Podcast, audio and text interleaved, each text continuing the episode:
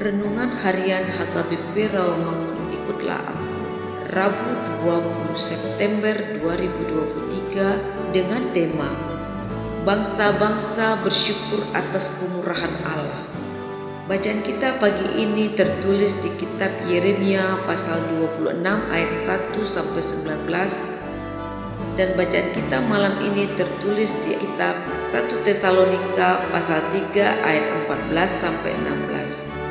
Dan kebenaran yang menjadi ayat renungan harian kita hari ini diambil dari kitab Mazmur pasal 112 ayat 5 yang berbunyi Mujur orang yang menaruh belas kasihan dan yang memberi pinjaman yang melakukan urusannya dengan sewajarnya Demikian firman Tuhan. Sahabat ikutlah aku yang dikasihi Tuhan Yesus. Alkitab menyebut orang percaya kepada Allah adalah orang benar. Orang benar ini bukan karena benar, tetapi karena dibenarkan melalui kasih karunia Allah.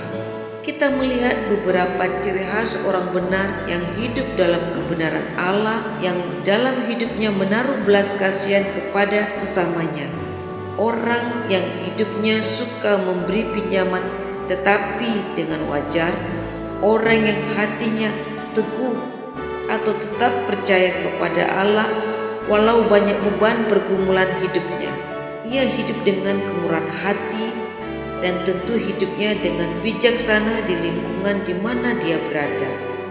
Kepada orang benar yang hidup dalam kebenaran Allah ini ada janji tersendiri bahwa ia akan hidup dalam kebahagiaan dan kebahagiaan yang dialaminya akan diteruskan atau dirasakan oleh orang-orang. Jadi, jika Allah mengatakan mereka berbahagia, maka mereka benar-benar berbahagia demi memiliki kemampuan untuk memberikan pinjaman dapat terjadi bila mana kita sungguh-sungguh mentaati firman Tuhan sehingga karena ketaatan kita tersebut kita dapat menerima berkat Tuhan secara melimpah. Jadi ada syarat untuk mampu memberi pinjaman yaitu kita haruslah menerima kelimpahan berkat Allah yang dikarenakan ketaatan kita kepada firman-Nya hanya karena perbendaharaannya yang melimpah yang telah dicurahkan kepada kita yang memungkinkan kita mampu untuk memberi pinjaman kepada orang lain yang membutuhkan dengan rela hati. Amin. Marilah kita berdoa. Ya Tuhan Yesus, jadikanlah kami sebagai berkat bagi sekeliling kami karena Tuhan telah memberkati kami. Amin.